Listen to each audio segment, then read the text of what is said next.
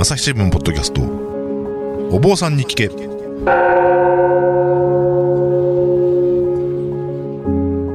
朝日新聞大阪本社文化部の武田真翔です。不安を抱えて生きる人々が大勢いるコロナ禍の時代。日々の気になるあれこれをお坊さんに聞いてみようということでお届けしているシリーズお坊さんに聞け、えー過去ここ3回はですね、えーイスラム教徒のナセル長野さんにお話を伺っております。毎回毎回言ってるんですけれども、あの、お坊さんに聞けで、ずっとお坊さんに話を聞いてると、他の宗教の方の話も聞いてみたいというリクエストがちょくちょくありまして、えー今回は番外編ということで、ナセルさんのお話を聞くことにしております。えーまあ、今回がですね、えー最終回ということになるんですけれども、えーこれまで、えーイスラム教徒としてナセルさん、ナセルさんがどうお考えになっているのか、もちろんイスラム教徒の代表ではありませんし、18億人いますから、あくまでもナセルさんの見解であったり、ご経験だったりするわけですけれども、そのあたりを聞いてきました。で、前回はですね、離婚の話で、えー要は結婚は契約であると。離婚した時に慰謝料いくら払うか決めてるんだということで、ナセルさんがなんと8割の、あの、全財産の8割を離婚したら持っていくという契約書を取り交わしていることが明らかになり、私が8割に過剰に反応したところで終わりました。あの、なんか、微妙なところで終わったんですけれども、えー今回また、ナセルさんにお話を伺っていこうと思います。よろしくお願いします。よろしくお願いします。前回に引き続き8割のお話ですかね。いや、8割はね、なんかすごいなと思ったんですよね。ずっと言ってるじゃないですか。いや、あまりにも現実的で生々しすぎてダメージ大きいなと思って。なんかこう宗教だけじゃなくてだいぶテイストも違ってないですか？大丈夫ですか？ね いやいやいや。まあそうですよね。だからまあ結婚を契約っていう考え方で、そうすると冠婚葬祭ってありますけど、日本の冠婚葬祭でちょっとイスラム教徒としてこれはどうしようかなって思った、悩んだみたいな話ってのは、もしかしたらまあ、結婚はそうでもないのかもしれないですけど、他のでなんかあったりしします？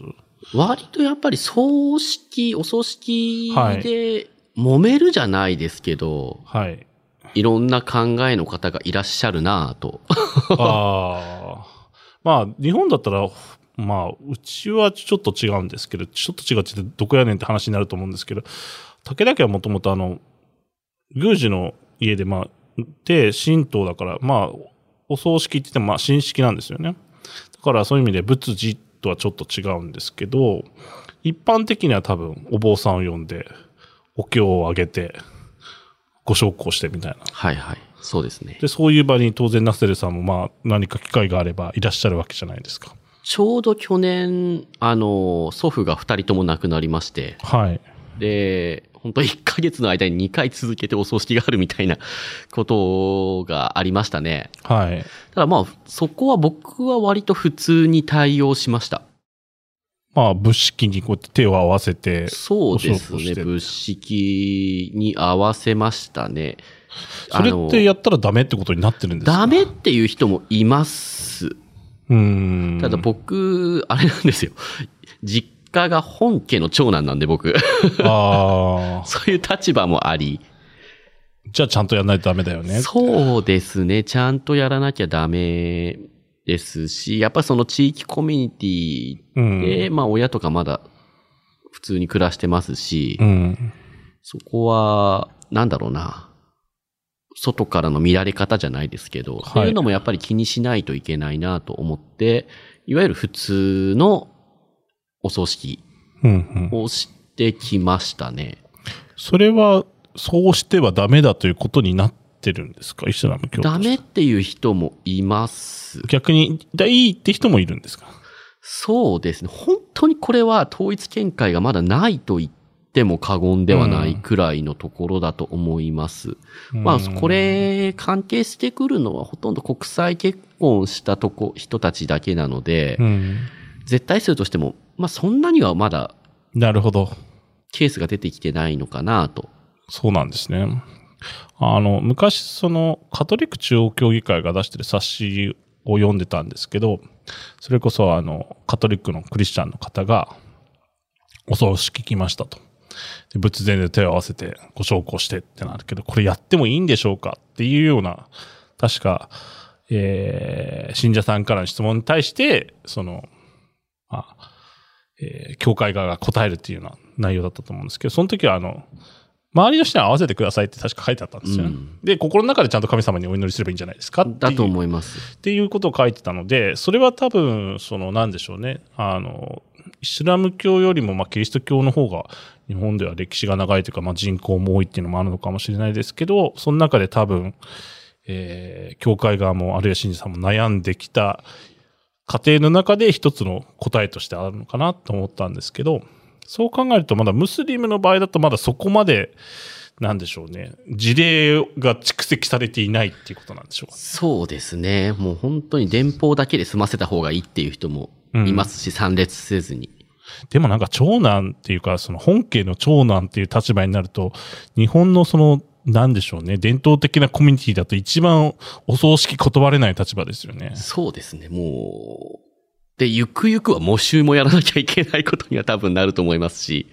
うーん、そうですよね。だからそこはなんかじゃあ、収支として異教徒の葬儀に、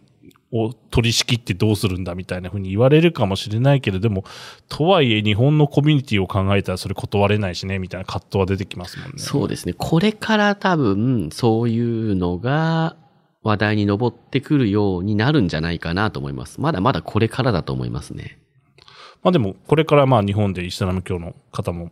増えてくるのかもしれませんし、はい。ナッセルさんみたいに、もともと日本生まれ、日本育ちで日本人でしたけど、まあ、心惹かれてムスリムになる人も出てくるかもしれませんし、そうなった時に、あの、イスラム圏では当たり前とされているような風習、たまあ、例えば断食の月があります。ラマダンってありますけど、そういうのを守りましょうとか、礼拝の時間守りましょうとか、いろいろ出てくると思うんですけど、そこは何でしょうね。日本でムスリムやっていくことで、不都合って言い方も良くないのかもしれないですけど、なんか、ちょっとこれは大変だなとか、逆に厳密に守りすぎると厳しいなとか、なんかそういったところってありますか、実際。お考えとしてそうですね。初回の時にちょっと申し上げたんですけれども、はい。イスラムだと静寂説、人間は弱いっていうのが大前提にありますので、はい。えーまあ、無理だったらこうしなさい、無理だったらこうしなさいっていうのがやっぱ書かれてます。セカンドチョイスが出る、あるわけですね。はい。断食の時にもしどうしても無理だったら、貧者に施しなさいとか、はいラマダン時期以外の時にその分埋め合わせをすればいいとか、うんうんうんだから1年間猶予があるわけですよ。なるほど。次のラマダンが来るまでにその分の埋め合わせをすればいいみたいなのもあります。じゃあ週末おきにちょこちょこ断食するでもいいんですか？それでも構わないと思う。という見解もあります。まあけどちょこちょこやった方がお腹は空くんですけどね。まとめてやった方がつかない。まとめてやると体が慣れてくるんですよ。とは言うても、要は普通に僕も会社員やってるので、はい。平日に断食したらお昼からもうお腹空いて頭回らなくなってパフォーマンスが上がってこないので、うん。要はそれだと日常生活ままならない。うんうん。だから食べますね。なるほど。割と。そこは。はい。じゃあ、そうなってくると、その、厳密に守れって言ってる人たちって、なかなか、日本で日常生活を送るの大変じゃないですか？いや、だから僕今厳密にやってるんですよ。コーラに基づいて。ああ、そうか、そうか。そこはね、はい逆に。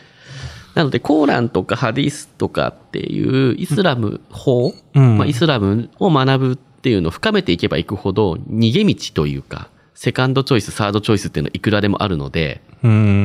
その意味でもどんどん勉強するべきなんですけれども、まあ、中には、えー国際結婚でムスリムになりました。うん。断えっ、と、ラマダンの時は断食しなきゃいけませんっていうので、うんうんもう無理やり断食をして、で、生理中の女性は断食しなくてもいいっていうのは、はい。初回にお話しした通りなんですけれども、ただ生理中に断食して倒れちゃうとか。病気だけど断食して倒れちゃうとかっていうのも、まあ、ケースとしてはゼロではないですね。なるほど。それはしなくていいんだよっていうのがやっぱり知らないともったいないというかう、ん。なんか違うなっていう気がしてます。そういう無理は進めてませんよっていうことですよね。その、あとはその、例えば服装にしても女性はそのなんでしょう。髪を出しちゃいけないとか、なんでしょうね。まあ、呼び方、国、地域によっていろいろ違いますけど、まあ、ヒジャブって言ったり、まあ、いろいろありますけれども、そう言って髪隠すみたいなこともちゃんとやらなくちゃいけないって考えてる人もいるというか、まあ当然いると思うんですけど、うん。あの、逆に隠してない人もいると思うんですけど、そこの違いってなんか出て、どう、どうなってるのかな？むしろそこでちゃんと被り物しなさいよっていう人も、日本のムスリムの中でいるのかもしれないし、いやいや、それしなくてもいいよっていう人もいると思うんですけど、ナセルさんはそのあたりのことはどうお考えになるんですか？えーっとですね、実はコーランに髪を隠しなさいっていうのは一言も書いてないんえ、です。そうなんですか？はい。はあ。これはよく勘違いされるんですけど、うん髪を隠しなさいっていうのは一切書いてなくて、はい。綺麗なところを隠しなさいって書いてあるんです。なるほど。その綺麗なところが、まあ一般的に髪であったりとか肌であったりとか、うん。まあ綺麗なところって言って、人それぞれじゃないですか。そうですね。で、地域にもよって、それもまた変わってきますしう、ん。だから、なんて言ったらいいのかな。例えば、中東、サウジとかに行くと、もうみんなが真っ黒で全身隠してるので、はい。そこでベールをしないとかってなってくると、肌見せるってなったら肌がもう本当に綺麗なものに映る。うん。だからそれは隠さなきゃいけないですよねっていう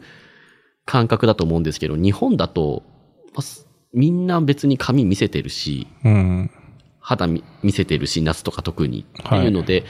えーその解釈に基づいていくと、ベールというか髪も隠さなくていいよねっていう見解の人もいます。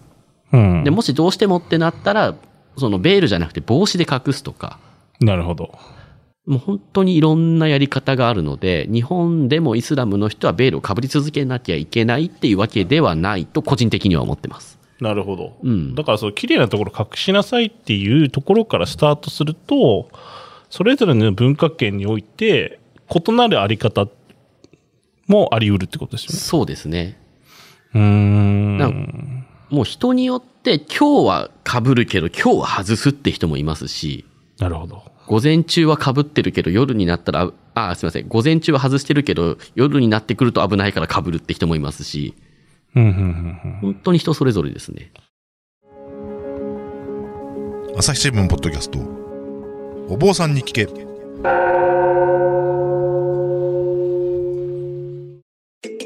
メディアトークパーソナリティの飯沼正人です。ニュースの現場からお聞きの皆さん、朝日新聞ポッドキャストには他にも番組があるってご存知ですか？メディアトークではメディアの今、そして未来について言葉を交わします。どうしたら皆さんに情報をお伝えできるのか、何を伝えるべきなのか、コンセプトはあなたとメディアの未来をつなぐ。過渡期の今、一緒に考えてみませんか？アプリからメディアトークで検索してみてください。そのナゼルさんの話聞いてると、割とケースバイケースでいろいろやってるなって思うんですけど、はい。その日本人のそのムスリムのコミュニティにおいても、ナセルさんのようにケースバイケースでやってることが多いんですか？それとも、なんでしょう、一定の、例えば、例えばインドネシアうん。でムスリムになった人だったらインドネシアのルールを日本でもやろうとしてみたり、例えば、まあ、サウジアラビアになったら、サウジアラビアのルールで日本でもやってみたりって、なんかその国地域に従ってやるのか、それともナセルさんみたいに、まあなんかそのコーランハディス読んでいくと、これはどうもこういう解釈だから、こういう方法もできるんじゃないか、あるいはこれも許されるんじゃないか、あるいはここは守んなくちゃいけないんじゃないかっていうふうに自律的に解釈してる人もいるだろうし、そこは、まあ日本のコミュニティなんか見てると、どういった状態になってるんですか、そのあたりは？まあ、外国人ムスリムの場合はもうそれが当たり前なんですよね。うんうん先ほどおっしゃったように、インドネシア人からしたらインドネシアの文化というかもう、イスラム云々ではなくて、イスラム、あの、インドネシア人としてはこれが当たり前の文化です、みたいな感覚が強いと思います。そこにムスリムのルールも組み込まれてる。そそれがだから、まあ、イスラム教だからっていう教えは受けてるとは思うんですけれども、なので、本当に国によって違うっていう感覚が強いと思います。じゃあ日本は逆にどう、どうなんですか？日本人ってことです。そうそうそうそう。日本人は国際結婚でなる人が圧倒的に多いので、あ、そのパートナーの国のはいイスラムというかその文化圏の考え方が日本人のパートナーの考え方に直結するっていうケースが非常に多いです。そうか。だからナセルさんってそういう意味ではかなり例外的なキャラクターってことになる。めちゃくちゃレアですね。自分で望んでなってっていうことですもんね。はいだから結婚した相手がムスリムだったので私もムスリムになりましたっていうことではないですもんね。そうです、そうです。そうすると、じゃあ日本のムス、日本人ムスリムって言った時の、その人たちの、なんでなんでしょうね、そのルールに対する感覚とか、その、風習に対する感覚っていうのは、まあ相手の国のお国事情に合わせたものになってることが多いっていうことそうですね。あ女性の場合ですと、もう旦那さんの国の服装になってくるので、ああ、そうかそうか。それこそ、あどこの人と結婚したんだなっていうのがすぐわかるくらいになりますね。そうなんですね。男性でイスラム系の女性で結婚するケースっていうのは、少ないですけど、ありますよ。その時やっぱりムスリムにならなくちゃダメなんですか？イスラム法的にはそうですね。そうか。いや、実はあの、知り合いで、まあ、知り合いの知り合いなんですけど、知り合いの弟がアルジェリアに行っていて、まあ、現地の女性と結婚したんですけど、その時にやっぱりムスリムになってるんですよね。で、それはまあ、好きで結婚したからっていうことだったらしいんですけど、そこはやっぱりムスリムになることがほぼほぼ前提としてるってことなんですか？はい。イスラム法的にそうなので、おそらく、その相手方のご両親が結婚を許さないです。ムスリムにならないと。あ、そうなんだ。うん。うん。っていうので、あの、回収したっていう話はよく聞きます。そう、なんだろうな、でもなんかいろいろ考えちゃうな。だそうなったらその瞬間に別に、あの、お酒も飲めなくなるし、豚肉も食べられなくなるしって。まあでも、愛は全てを超えるってことなんですかね。でも一緒に住んじゃえば、はいそういう生活に自然となりますよ。慣れるってことか。そう、なれるんですよ。で、なんか結婚するときにほら、8割とか書かされるわけじゃないですそうです。また来ましたね、8割。で、でなんか好きで結婚してムスリムになったけど、なんかお酒飲むなら豚肉食べられないわ、なんか慰謝料8割はすは払って決められるわ、みたいな世界がそこにあるけれども、まあ OK ってことなんですよね。そうですね。うんなんかでもなんか実際そうやって結婚した人の話はそれはそれでまた聞いてみたい気もしますけどね。うんうんなんか想像していたのと違うってこともあるのかもしれないですし。あと何でしょうね。ナセレさんがこれまでその、まあ日本の中でその自発的に入信したムスリムとして暮らしてきた中で、まあ日本社会においてちょっとここはこうしてくれたらありがたいなって思うようなところって何かありましたか？なんか最後にそれは聞いときたいなと思ったんですけど。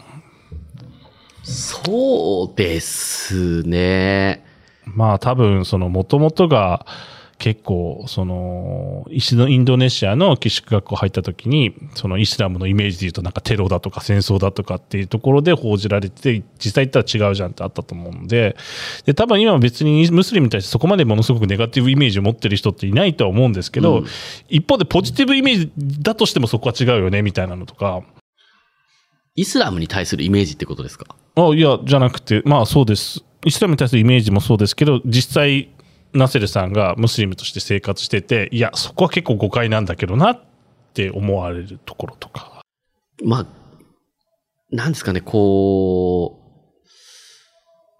イスラムの人が増えてきたからこそ、はい。そのおもてなしの講座とか、はい。あとはその国際交流協会とかが、はいイスラムを知ろうみたいな講座を、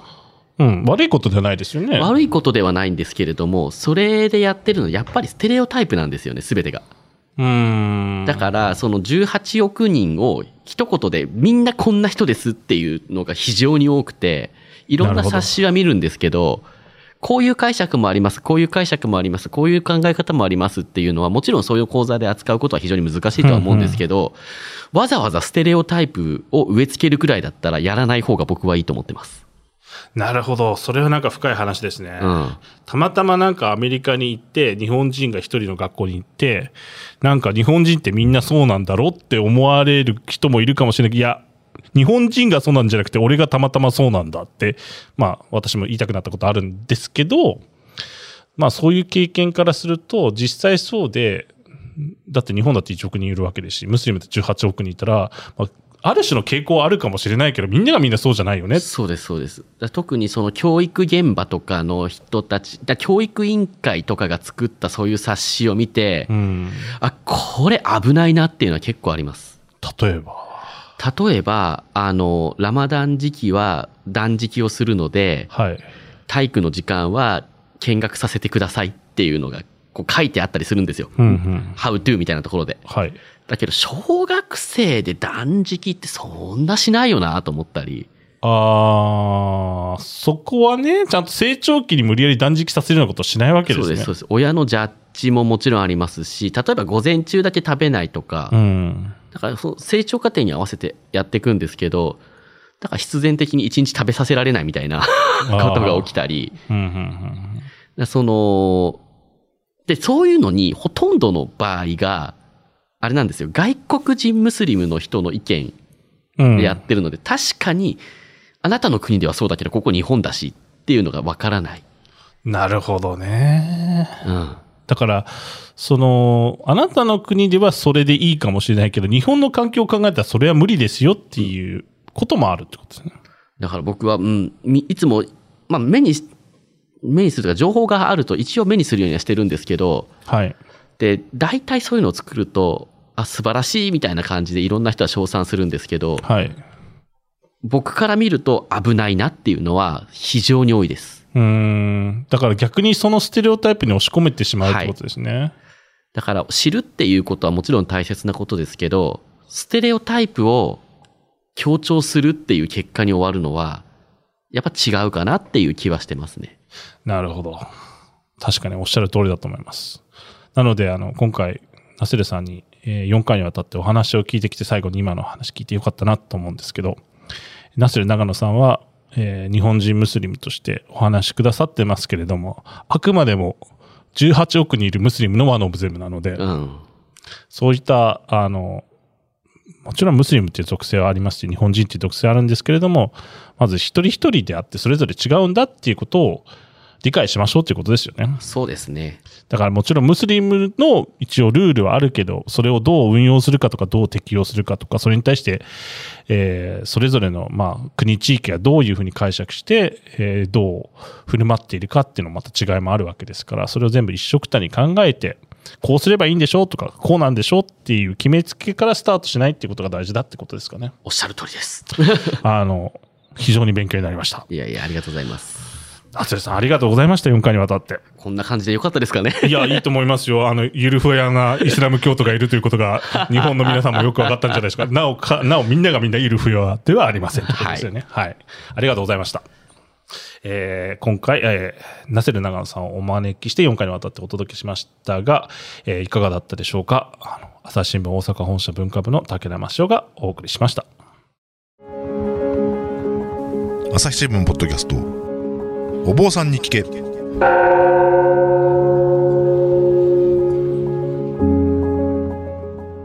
朝日新聞の武田真潮です。ナセル長野さんをお招きして、えーお届けしたお話いかがだったでしょうか。あの、おナセルださんの方からですね、イスラム教徒においては聖職者、いわゆるお坊さんとか神父さんとかそういう立場の人はいないということで、そのあたりちょっと一言説明しておきたいということだったので、えーその点をお伺いたいと思います。すいません、ちょっとそこだけよろしくお願いします。はい。えっ、と、まあ、お坊さんに聞けでしたっけ？はい。聞こうじゃなくて聞けですよね。はい。とか、あとはその、まあ、牧師さんが出てきたりっていうことで、いわゆる聖職者っていう立場の人が今までお話になってきたと思うんですけれども、イスラム教に関しては聖職者がいないというので、はい。私の意見が全て正しいっていうわけではないですし、はい。まあ、本当にこれがイスラムの王道ではなくて、いあくまでも一神徒の考え方。で、この一神徒の考え方っていうのが18億通りあると思っていただければと思いますので、私の意見はあくまでも、あの、参考程度に聞き流していただければと思います。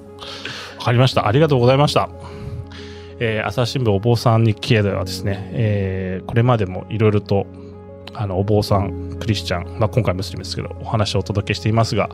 えー更新情報の方はですね、朝日新聞ポッドキャストのツイッターなどでお知らせしておりますので、えー新しい話を知りたい方はそちらをフォローしていただければと思います。